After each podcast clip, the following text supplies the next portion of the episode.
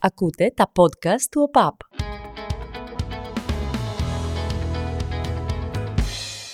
Γυρίστε λίγο πίσω, ταξιδέψτε κάπως στην παιδική σας ηλικία. Είστε ας πούμε οκτώ δέκα χρονών, παίζετε PlayStation, παίζετε Pro, παίζετε FIFA, όποιο παιχνίδι ας πούμε σας άρεσε περισσότερο από τα ηλεκτρονικά. Ας υποθέσουμε ότι είμαστε στα μέσα της δεκαετίας του ενενήντα. Μπορείτε ή μάλλον μπορούσατε ποτέ να φανταστείτε ότι λίγα χρόνια μετά το να είσαι πραγματικά καλός σε ένα βίντεο παιχνίδι θα μπορούσε να σου αποφέρει χρήματα? Θεωρώ ότι αν το έλεγες σε ένα παιδί οκτώ έως δέκα ετών ότι ξέρεις τι παίζεις ένα παιχνίδι ρε παιδί μου στο, στον υπολογιστή, στο PlayStation, όπως θέλετε πείτε το, είσαι καλός αυτό, μπορεί κάποιος από την άλλη άκρη του κόσμου να βλέπει ζωντανά αυτό το παιχνίδι που παίζεις, να μαθαίνει από σένα και εσύ να πληρώνεσαι γι' αυτό. Θεωρώ ότι είναι κάτι το οποίο όχι απλά δεν μπορούσε να το φανταστεί κανένας, ε, είναι κάτι, κάτι ασύλληπτο.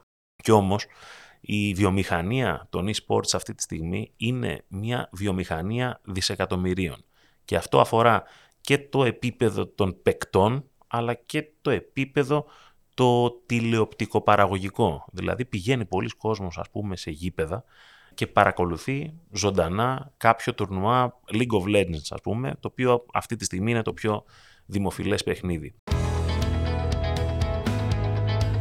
Θα καταλάβετε σε λιγάκι γιατί ξεκινάω έτσι, αλλά αυτό που έχει κάποια σημασία σύμφωνα με τους αναλυτές του χώρου των e-sports είναι ότι τα παιχνίδια τα οποία είναι πάρα πολύ αληθοφανή, πάρα πολύ ρεαλιστικά, δεν είναι τουλάχιστον αυτή τη στιγμή σε θέση να αντικαταστήσουν το πραγματικό παιχνίδι. Οπότε προς το παρόν το ποδόσφαιρό μας μπορεί να είναι ασφαλές.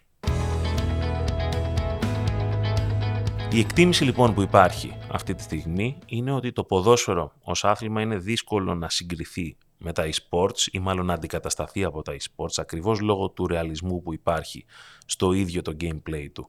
Δηλαδή παίζοντας ας πούμε FIFA ή Pro αυτή τη στιγμή, πράγματι τα γραφικά είναι εντυπωσιακά, είναι κάτι μοναδικό, νιώθεις από όλα αυτά τα γήπεδα που βλέπεις ότι είναι σαν να παίζεις έναν κανονικό αγωνιστικό χώρο, αλλά τουλάχιστον όπως είναι η κατάσταση τώρα, ο εικονικός Messi δεν μπορεί να προσφέρει τα ίδια συναισθήματα σε ένα παίκτη, σε ένα θεατή με τον κανονικό. Δηλαδή είμαι σίγουρος ότι ανά τα χρόνια εκατομμύρια, μην πω δισεκατομμύρια παίκτες είχαν καταφέρει να πάρουν ένα παγκόσμιο κύπελο με την Αργεντινή στο FIFA ή στο Pro έχοντας το Messi ως πρωταγωνιστή. Αλλά όταν αυτό έγινε στην πραγματικότητα το δύο χιλιάδες είκοσι δύο ας πούμε στο Κατάρ, η πρώτη στιγμή ήταν και μοναδική. Η μεγαλύτερη ποδοσφαιρική επανάσταση στα video games που θυμάμαι εγώ προσωπικά έγινε το χίλια εννιακόσια ενενήντα έξι. Γιατί πριν το χίλια εννιακόσια ενενήντα έξι το ποδοσφαιράκι ας πούμε ως video game ήταν κάτι που μπορούσες να παίξεις στα πλοία, στα, στα ηλεκτρονικά, αλλά όχι κάτι τόσο απλό και εύκολα προσβάσιμο από το σπίτι σου. Είχαν αρχίσει να βγαίνουν κάποια παιχνίδια τα οποία όμως δεν ήταν σε καμία περίπτωση τόσο αληθοφανή. Υπήρχαν δηλαδή κάποιες... Κάποιες κάμερες που ήταν ας πούμε πίσω από το corner και κάπως έβλεπες κάποιες πολύ τυπικές κινήσεις που έκαναν οι ποδοσφαιριστές. Γινόντουσαν κάτι tackling τα οποία άκουγες στον καζόν έτσι πάρα πολύ δυνατά, σαν να μην είναι ρεαλιστικό, σαν να είναι όντως κάποιο παιχνίδι. Και το χίλια εννιακόσια ενενήντα έξι γίνεται μια, θα έλεγα, τεχνολογική και ποδοσφαιρική επανάσταση με το FIFA ενενήντα έξι το οποίο κυκλοφορεί. Η κάμερα φεύγει από πίσω από το corner, πηγαίνει στο κέντρο του γηπέδου και ακολουθεί το παιχνίδι όπως εκείνο εξελίσσεται. Αρχίζεις σιγά σιγά να πιστεύεις ότι βλέπεις κάτι κανονικό. Σε αυτό προσθέτει ακόμα περισσότερο το ότι τρεις χιλιάδες κανονικοί παίκτες είναι εγγεγραμμένοι σε αυτό το ε, παιχνίδι, στο FIFA ενενήντα έξι. Μαζί με αυτό μπορείς να παίξεις και ένα πρωτάθλημα, ενώ μέχρι πρότινος υπήρχαν ας πούμε τέσσερις πέντε ομάδες που μπορούσες να πάρεις. Κάνεις συγκεκριμένες τρίπλες, φεύγει από το μόνο πάσα σου tackling που υπήρχε.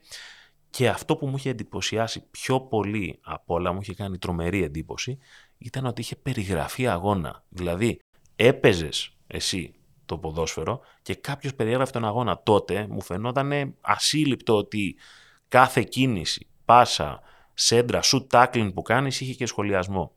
Υπήρχε μια χαρακτηριστική φωνή που περιέγραφε τον αγώνα και αυτή ήταν του John Motson. Played by Donadoni, Baggio, Baggio. Italy take the lead. Ο John Motson ήταν το πρώτο όνομα ξένου αθλητικού δημοσιογράφου που άκουσα στη ζωή μου. Έφυγε από τη ζωή την προηγούμενη εβδομάδα, σε ηλικία εβδομήντα επτά ετών, τώρα το Φεβρουάριο του δύο χιλιάδες είκοσι τρία. Είχε μια χαρακτηριστική φωνή, σχεδόν εθιστική, και με ένα μαγικό τρόπο σε κρατούσε μέσα στο παιχνίδι, σε έβαζε στο κλίμα, σου έδινε την αίσθηση ότι όταν περιγράφει εκείνος στον αγώνα, αν και είσαι στο σπίτι σου, μεταφέρεσαι μέσα στο γήπεδο. Από αυτά που διάβασα για αυτόν, το δύο χιλιάδες ένα ένας λογοθεραπευτής δημιούργησε μια φωνητική ανάλυση ανάμεσα σε κορυφαίους σπίκερ αγώνων στην Αγγλία, συνυπολογίζοντας τέσσερις διαφορετικές παραμέτρους, δηλαδή το βαθμό έντασης, τον όγκο φωνής, το ρυθμό, αλλά και τον τόνο που υπάρχει σε μια περιγραφή, με τον Motson να καταγράφει τότε τα καλύτερα αποτελέσματα. Και σε μια ψηφοφορία εκείνη την εποχή πάνω κάτω, ανάμεσα στους αγαπημένους sportcasters του αγγλικού κοινού, ο Motson αναδείχθηκε πρώτος στις προτιμήσεις με ένα ποσοστό κοντά στο τριάντα δύο τοις εκατό. Κυκλοφορούσε πάντα με ένα συγκεκριμένο στυλ, με ένα iconic look και ένα, μια συγκεκριμένη γλώσσα σώματος που είχε σε όλες του τις περιγραφές, σε όλους του τους αγώνες. Πάντα κασκόλ, πάντα γραβάτα, και όσο περνούσε ο καιρός είχε προσθέσει και κάποια πολύ στυλάτα γυαλιά. Επίσης, το πιο χαρακτηριστικό του ντύσιμο σε στυλ ήταν ένα καφέ παλτό από δέρμα προβάτου, το οποίο ήταν αυτό που τον χαρακτήριζε από τα πρώτα του χρόνια στη δεκαετία του εξήντα και εβδομήντα που άρχισε να περιγράφει αγώνες.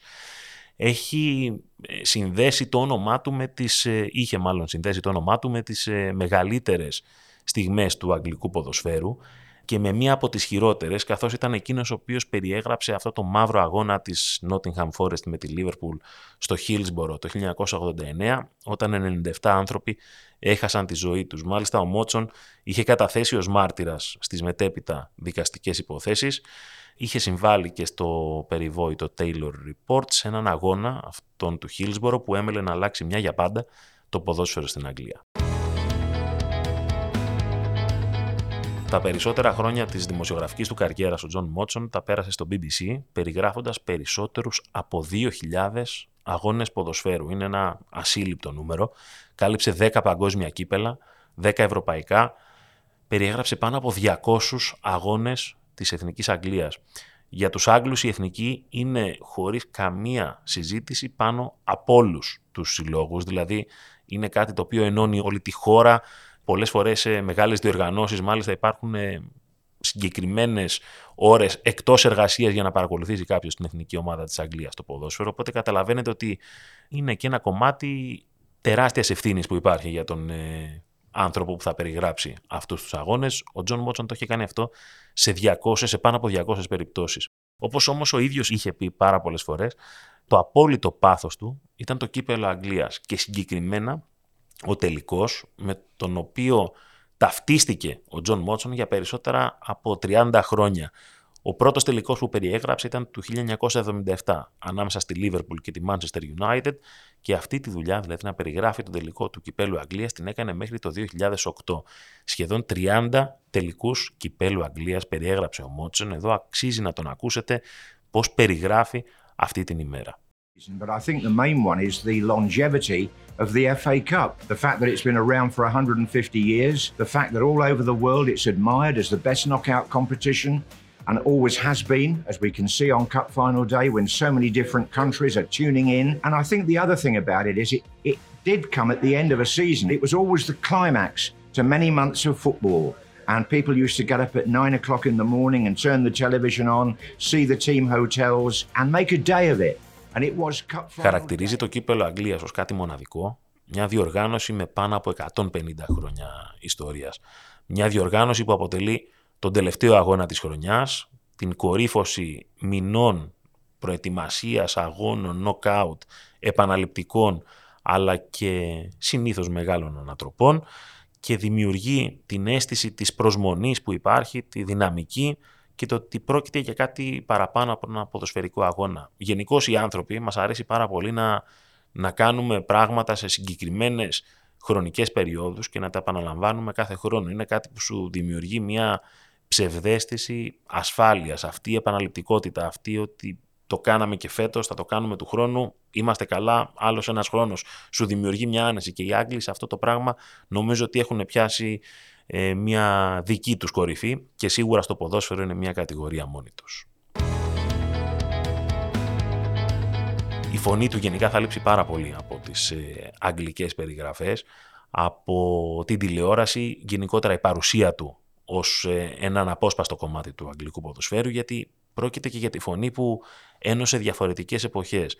Για τη φωνή μεταφοράς της ασπρόμαυρης, ας πούμε, ποδοσφαιρικής εποχής στη λαμπερή έγχρωμη, του μονοκάμερου ή δικάμερου αγώνα, στα super slow motion replays, αυτά τα κορυφαία replay που βλέπουμε από τα αγγλικά γήπεδα με την κάμερα που πιάνει τόσο ωραία το εσωτερικό φάλτσο που νιώθεις ότι το έχεις εκτελέσει εσύ τόσο ωραία και έχει πάει μπάλα στο γάμα. Αλλά έχει πάρει ο Μότσον το αγγλικό ποδόσφαιρο της λάσπης και της γιό μας, μεταφέροντάς το στην επιστήμη του ποδοσφαίρου στην Αγγλία που ζούμε σήμερα, με τους κορυφαίους προπονητές, με τα τεράστια team ομάδων που παρακολουθούν αντιπάλους, που παρακολουθούν την ώρα που εξελίσσεται το παιχνίδι, τον αγώνα στην τηλεόραση και μεταφέρουν δεδομένα στο βοηθό του προπονητή. Ένα ποδόσφαιρο το οποίο ξεκίνησε από κάτι ερασιτεχνικό, πήγε σε ημιεπαγγελματικό, πήγε σε επαγγελματικό και τώρα έχει πάει σε επιστημονικά επαγγελματικό άθλημα. Έχει ζήσει μια εποχή που δεν μπορούσε να αγωνιστεί κάποιος ποδοσφαιριστής εκτός Αγγλίας σε μια αγγλική ομάδα και ταυτόχρονα είσαι σε μια εποχή που αγγλικές ομάδες κατέβαζαν μια ενδεκάδα χωρίς ούτε έναν Άγγλο ποδοσφαιριστή. Έχεις ζήσει τη Manchester City σε ρόλο κομπάρσου και σε ρόλο διαδοχικού πρωταθλητή. Τη Liverpool των συνεχόμενων πρωταθλημάτων, στη Liverpool τριάντα ετών χωρίς πρωτάθλημα. Είναι ένας από τους σημαντικότερους αφηγητές της σύγχρονης ιστορίας του αγγλικού ποδοσφαίρου. Και ο πρώτος τελικός μετά τον θάνατο του John Motson ήταν αυτός της Manchester United με την Newcastle την προηγούμενη Κυριακή. Δεν ήταν τελικός κυπέλου Αγγλίας, ήταν τελικός του αγγλικού League Cup και ήταν Manchester United εναντίον Newcastle. Είχα αποφασίσει ότι θα ασχοληθώ με την νικήτρια ομάδα αυτού του τελικού, γιατί ό,τι και να γινόταν σε αυτόν τον τελικό θα ήταν σίγουρα ιστορικός. Ήταν η Manchester United η οποία ήταν χωρίς τίτλο για έξι χρόνια, ήταν η Newcastle η οποία συμμετείχε για πρώτη φορά σε έναν τελικό από το χίλια εννιακόσια ενενήντα εννέα, στον τελικό τότε και πάλι Manchester United Newcastle, τότε προφανώς την περιγραφή ο John Motson, ιστορική αναμέτρηση και για τοπικούς αλλά και για δεδομένους ε, λόγους. Ο δεδομένος είναι ότι η Manchester United το χίλια εννιακόσια ενενήντα εννέα κατέκτησε το treble, το οποίο μνημονεύεται μέχρι και σήμερα ως η απόλυτη απόδειξη μάλλον ότι η Manchester United ήταν η σημαντικότερη ομάδα στα τέλη της δεκαετίας του ενενήντα και αρχές του δύο χιλιάδες στην Αγγλία, με πάρα πολλές επιτυχίες, με τρομερό ποδόσφαιρο στην εποχή του Sir Alex Ferguson. Και βέβαια ως προς τον τοπικό της λόγο ήταν ότι για πρώτη φορά τότε είχε συμμετάσχει ένας Έλληνας σε έναν τελικό κυπέλλο Αγγλίας. Ήταν ο Νίκος Νταμπίζας, πολλά χρόνια πριν έρθει ο Κώστας Τσιμίκας στον περσινό τελικό κυπέλλου Αγγλίας της Λίβερπουλ με την Chelsea να χαρίσει το τρόπαιο στη Λίβερπουλ με δικό του νικητήριο πέναλτι. Αυτός ο τελικός είναι πιθανότατα ο πρώτος από τους πολλούς που θα παίξει η Newcastle στη συνέχεια της ε, ιστορίας της, δηλαδή στην εξέλιξη από τη στιγμή που αποκτήθηκε από τους ε, Σαουδάραβες και τα χρήματα που αναμένεται να έρθουν πάρα πολλά στο Σεντ Τζέιμς Park, με ποδοσφαιριστές μεγάλης αξίας να έρχονται να παίξουν στη Newcastle για να αλλάξει λίγο περισσότερο τη δομή του αγγλικού ποδοσφαίρου ή μάλλον ακόμα περισσότερο. Για τη Manchester United πάντως αυτό το τρόπαιο έρχεται μετά από έξι χρόνια, μετά από τον τελικό του Europa League. Όταν κατακτήθηκε ο τίτλος από τον Ζωζέ Μουρίνιο, έκτοτε η United είχε μείνει χωρίς τίτλο και αυτή η εποχή είναι αναμφίβολα εκείνη του Eric Ten Hag. Ο Eric Ten Hag, προπονητής της Manchester United, είναι πενήντα τριών ετών. Έπαιξε ποδόσφαιρο τη δεκαετία του ενενήντα και ήταν κεντρικός αμυντικός. Δικό μου είναι αυτό, πάντα με εμπνέει κάπως ένας προπονητής ως ποδοσφαιριστής να ήταν κεντρικός αμυντικός. Μου δημιουργεί μια μεγαλύτερη ασφάλεια, δεν ξέρω γιατί, αλλά αυτό είναι προσωπική δική μου λόξα, αν μπορούμε να το πούμε έτσι. Πάντως εκείνος ήταν ένας αμυντικός ο οποίος έπαιξε κατά βάση στην Twente, περίπου εννέα χρόνια από την καριέρα του και σε Ουτρέχτη, Βάλβα και De Graafschap. Ο μόνος τίτλος που κατέκτησε ως παίκτης ήταν το κύπελλο Ολλανδίας του δύο χιλιάδες ένα, λίγο πριν σταματήσει το ποδόσφαιρο. και δέκα χρόνια μετά το τέλος της ποδοσφαιρικής του καριέρας ξεκινάει την προπονητική. Αναλαμβάνει το δύο χιλιάδες δώδεκα ο Eric Ten Hag την Go Ahead Eagles ως προσωπική επιλογή του τότε ιδιοκτήτη αλλά και τεχνικού διευθυντή Mark Overmars, παλιού παίκτη Arsenal, Barcelona, Ajax κλπ. Κάθισε μια χρονιά λοιπόν ο Ten Hag εκεί και οδηγεί την Go Ahead Eagles στη μεγάλη κατηγορία για πρώτη φορά μετά από δεκαεπτά χρόνια. Φαντάσου στην πρώτη σου προπονητική παρουσία να, να καταφέρεις κάτι τόσο σημαντικό για την ομάδα την οποία προπονείς. Φεύγει κατευθείαν όμως μετά από αυτή την σεζόν ανόδου για να πάει στην Bayern Μονάχου, στη δεύτερη ομάδα της, με την οποία κατέκτησε το πρωτάθλημα της, του κρατηδίου της Βαβαρίας. Το δύο χιλιάδες δεκαπέντε πάει στην Ουτρέχτη, κάθεται για δύο χρόνια στην Ουτρέχτη και βγαίνει πέμπτος και τέταρτος, οδηγεί την ομάδα στους ομίλους του Europa League. Ε, και στη συνέχεια, λόγω της σχέσης που έχει αναπτύξει και με τον Mark Overmars από την κοινή του θητεία στην Go Ahead Eagles, ο Overmars προσλαμβάνει τον Eric Ten Hag στο μέσο της χρονιάς που βρίσκεται στην ε, Ουτρέχτη και εκείνος τότε θα κάτσει στον Άγιαξ για πέντε χρόνια. Από τη σεζόν δεκαεπτά δεκαοκτώ στα μέσα της μέχρι τον επόμενο Μάιο του δύο χιλιάδες δεκαεννέα κατορθώνει ο Eric Ten Hag να φέρει τον Άγιαξ και πάλι σε ρόλο πρωταγωνιστή στα ευρωπαϊκά γήπεδα. Κάνει μία από τις πιο μεγάλες εμφανίσεις που έχουμε δει σε knockout Champions League. Στην έδρα της Real Madrid πηγαίνει ο Άγιαξ των πιτσιρικάδων και με συγκλονιστικό πραγματικά ποδόσφαιρο κερδίζει με ένα τέσσερα μέσα στον Μπερναμπέου. Παραμιλάει όλη η Ευρώπη με το ποδόσφαιρο που παίζει ο Άγιαξ. Πάει και κάνει το ίδιο κόντρα στη Juventus, την πανίσχυρη Juventus του Κριστιάνο Ρονάλντο, την αφήνει εκτός για να οδηγηθούμε στον, κατά την άποψή μου, πιο επικό ημιτελικό των τελευταίων ετών στη Johan Cruyff Arena. Άγιαξ Tottenham. Ο Άγιαξ έχει κερδίσει το πρώτο μάτς στο Λονδίνο ένα μηδέν, κερδίζει την Tottenham δύο μηδέν και μετά έρχεται ένα επικό hat-trick του Λούκας Μόουρα με buzzer beater στο ενενήντα τέσσερα και χαρίζει στην Tottenham την πρόκρισή της στον τελικό του Champions League. Όμως όλη η Ευρώπη αισθάνεται ανάμεικτα συναισθήματα. Την μία αναγνωρίζει το μεγαλείο του ποδοσφαίρου όταν γίνεται μια τέτοια ανατροπή από έναν ποδοσφαιριστή. Από την άλλη έχει ταυτιστεί τόσο πολύ με το ποδόσφαιρο που παίζει ο Άγιαξ που σου λέει γιατί αυτά τα παιδιά ας πούμε να μην πάνε στον τελικό. Να σημειώσουμε ότι ο Άγιαξ δεν είχε πάει σε ημιτελικό Champions League από το χίλια εννιακόσια ενενήντα επτά. Και όλα αυτά μέχρι το καλοκαίρι του είκοσι δύο, όταν έχει αποφασιστεί ότι ο Eric Ten Hag θα είναι ο νέος προπονητής της Manchester United. Έχει αρχίσει και δημιουργείται μια πάρα πολύ αστεία ιστορία μεταξύ Ajax και Manchester United, όπου ο Ajax τους επίσημους λογαριασμούς του στο Twitter βγαίνει και λέει τι ποιος είναι, άλλος ένας άνθρωπός μας πηγαίνει στη Manchester United. Έχουν θυμηθεί τον Donny van de Beek, τον Edwin van der Sar, πάρα πολλούς παίκτες που έφυγαν από τον Ajax και πήγαν στο Old Trafford και ο Eric Ten Hag είναι ένας ακόμα σημαντικός παράγοντας της δικής τους ομάδας, ο οποίος έρχεται και προπονεί την Manchester United. Εκείνος δεν κάνει διακοπές το καλοκαίρι και έχει παραλάβει μια Manchester United στην έκτη θέση της βαθμολογίας.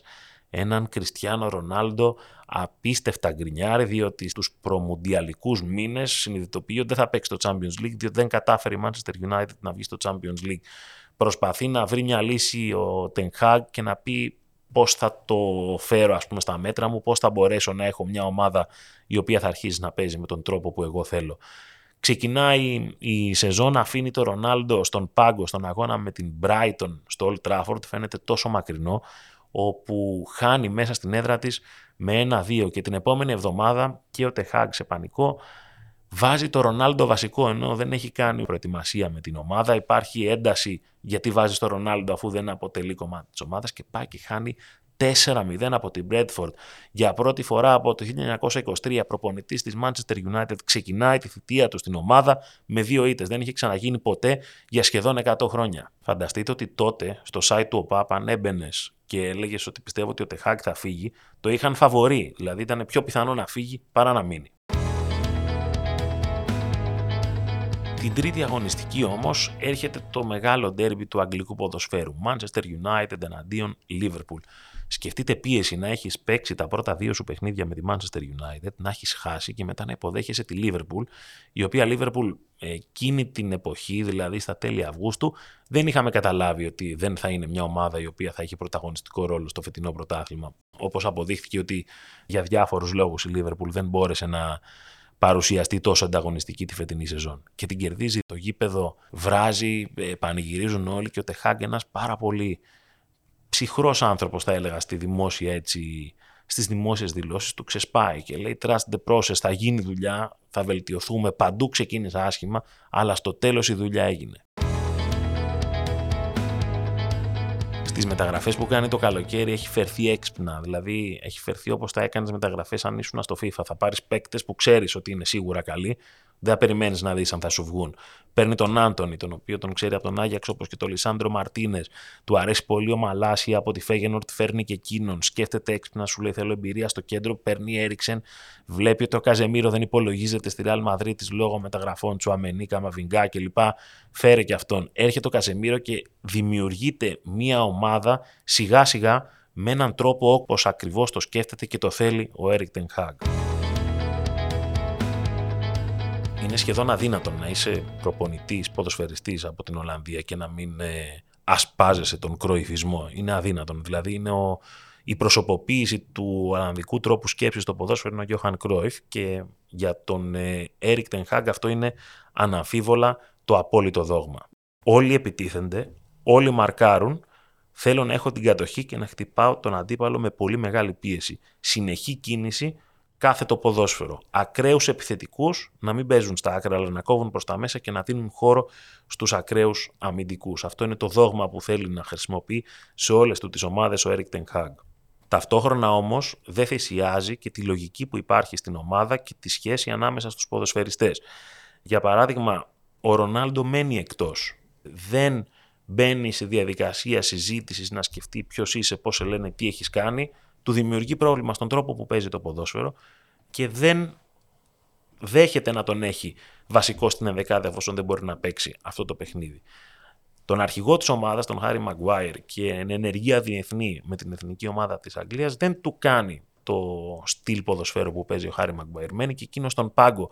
Όλα αυτά χρειάζονται, θέλουν κόστος και όταν δεν είσαι ένα όνομα όπως ας πούμε ο Γκουαρδιόλα ή ο Κλόπ που να έχεις και εσύ την αντίστοιχη πυγμή να το δείξεις, αλλά είσαι ο Eric Ten Hag που μόλις έχεις πάει στη Manchester United και για την Ευρώπη το δείγμα γραφής είναι ένας όντως πολύ καλός Άγιαξ, αλλά όχι το ίδιο brand που έχουν άλλα μεγάλα ονόματα εκείνη τη στιγμή στην Αγγλία. Σίγουρα χρειάζεται πάρα πολύ μεγάλη δύναμη να το κάνεις αυτό, αλλά και κομμάτι ρίσκου. Στο στυλ παιχνιδιού του Eric Ten Hag νομίζω ότι η στατιστική απεικόνηση που υπάρχει για τη Manchester United αποδεικνύει ότι αυτή η επιστροφή μετά από έξι χρόνια είναι μάλλον η αρχή για κάτι μεγαλύτερο που γίνεται, διότι σκοράρει το εξήντα έξι τοις εκατό των γκολ της σε συνθήκες open play, όχι δηλαδή από στατικές φάσεις, το οποίο είναι ένα αρκετά μεγάλο ποσοστό. Έχει περισσότερα από δεκατέσσερα σούτ ανά αγώνα με έξι κόμμα είκοσι τρία στο στόχο και ένα κόμμα εβδομήντα τέσσερα ex-goals ανά αγώνα. Μία στις οκτώ τελικές προσπάθειες της Manchester United γενικώς καταλήγουν στα δίχτυα. Έχει εβδομήντα πέντε τοις εκατό επιτυχία σε επιτυχημένες πάσες στο τρίτο τρίτο του γηπέδου και οι πρεσβευτές αυτού του δόγματος για τον ε, Eric Ten Hag είναι κυρίως Έριξεν και Φερνάντες ως προς τον κάθετο τρόπο που παίζουν ποδόσφαιρο. Μαζί έχουν δεκατρείς ασίστ στο φετινό πρωτάθλημα. Το αγγλικό πρωτάθλημα γίνεται σιγά σιγά και με τις ομάδες τις οποίες συμμετέχουν ένα πρωτάθλημα το οποίο φεύγει από τους δύο-τρεις διεκδικητές και αυτοί οι διεκδικητές ολοένα και αυξάνονται. Πράγματι τη φετινή σεζόν έχουμε τρεις διεκδικητές, Arsenal, Manchester City και Manchester United, η οποία έχει μείνει πιο πίσω, αλλά οι δεκατρείς αγώνες στην Αγγλία και με το επίπεδο να ανεβαίνει τόσο πολύ είναι αρκετή και μπορεί σίγουρα να υπάρξει μια ανατροπή των δεδομένων μέχρι και την τελευταία στιγμή. Από το τελευταίο πρωτάθλημα που κατέκτησε η Manchester United το δύο χιλιάδες δεκατρία, αυτή είναι η μεγαλύτερη διαφορά που εντοπίζω στο αγγλικό πρωτάθλημα, ότι από το δύο χιλιάδες δεκατρία μέχρι το δύο χιλιάδες είκοσι τρία προστίθενται συνεχώς ομάδες οι οποίες μπορούν να αποτελέσουν εν δυνάμει διεκδικητές ή διεκδικήτριες μάλλον του πρωταθλήματος. Για παράδειγμα, στο επόμενο σίγουρα θα έχουμε την Manchester City, σίγουρα θα έχουμε την United, πιστεύω την Arsenal, η Liverpool αναμένεται να επιστρέψει, η Chelsea έχει δαπανίσει τόσα πολλά χρήματα, η Newcastle έχει να ξοδέψει όσα χρήματα επιθυμεί για να φέρει όποιον παίκτη θέλει και έχει και μια μεγάλη πιθανότητα να συμμετάσχει στο Champions League, οπότε γιατί και εκείνη να μην θεωρείται μια ομάδα που μπορεί να κάνει title challenge, αλλά και η Tottenham που επίσης βρίσκεται σε μια διαδικασία και συζήτηση ίσως και κάποιας μεταβίβασης των μετοχών της, και εκείνη μπορεί να αποτελέσει μια ομάδα που μπορεί να διεκδικήσει αυτό το πρωτάθλημα. Όταν έχουμε δηλαδή στην καλύτερη περίπτωση εφτά, θα πω στη χειρότερη τέσσερα πέντε που διεκδικούν στην αρχή της σεζόν το πρωτάθλημα, θεωρώ ότι ο ανταγωνισμός ολοένα και αυξάνεται. Και για τη Manchester United, την οποία τη βρίσκει με τον Eric Ten Hag στον πάγκο, η ιστορία αυτού του Ολλανδού προπονητή έχει αποδείξει ότι τα αποτελέσματα έρχονται. Το πότε θα έρθουν είναι σίγουρα ένα θέμα προσυζήτησης, αλλά αυτό που είπε ο Ten Hag όταν σήκωσε το League Cup πριν λίγες μέρες νικώντας τη Newcastle τον τελικό με δύο μηδέν, είναι φεύγοντας από τη συνέντευξη τύπου, και η συνέντευξη τύπου λάμβανε χώρα με το κύπελο του League Cup πάνω στο γραφείο του Ten Hag, φεύγει και ξεχνάει πίσω το κύπελο και του λένε «Ξέχασες το κύπελο». Και τι λέει ο Ten Hag? «Μπορεί να το ξέχασα, αλλά μέσα ήδη έχουμε το επόμενο». Ακούτε το Εντός Έδρας στο Spotify, στα Google αλλά και στα Apple Podcasts. Μέχρι την επόμενη φορά, να είστε καλά.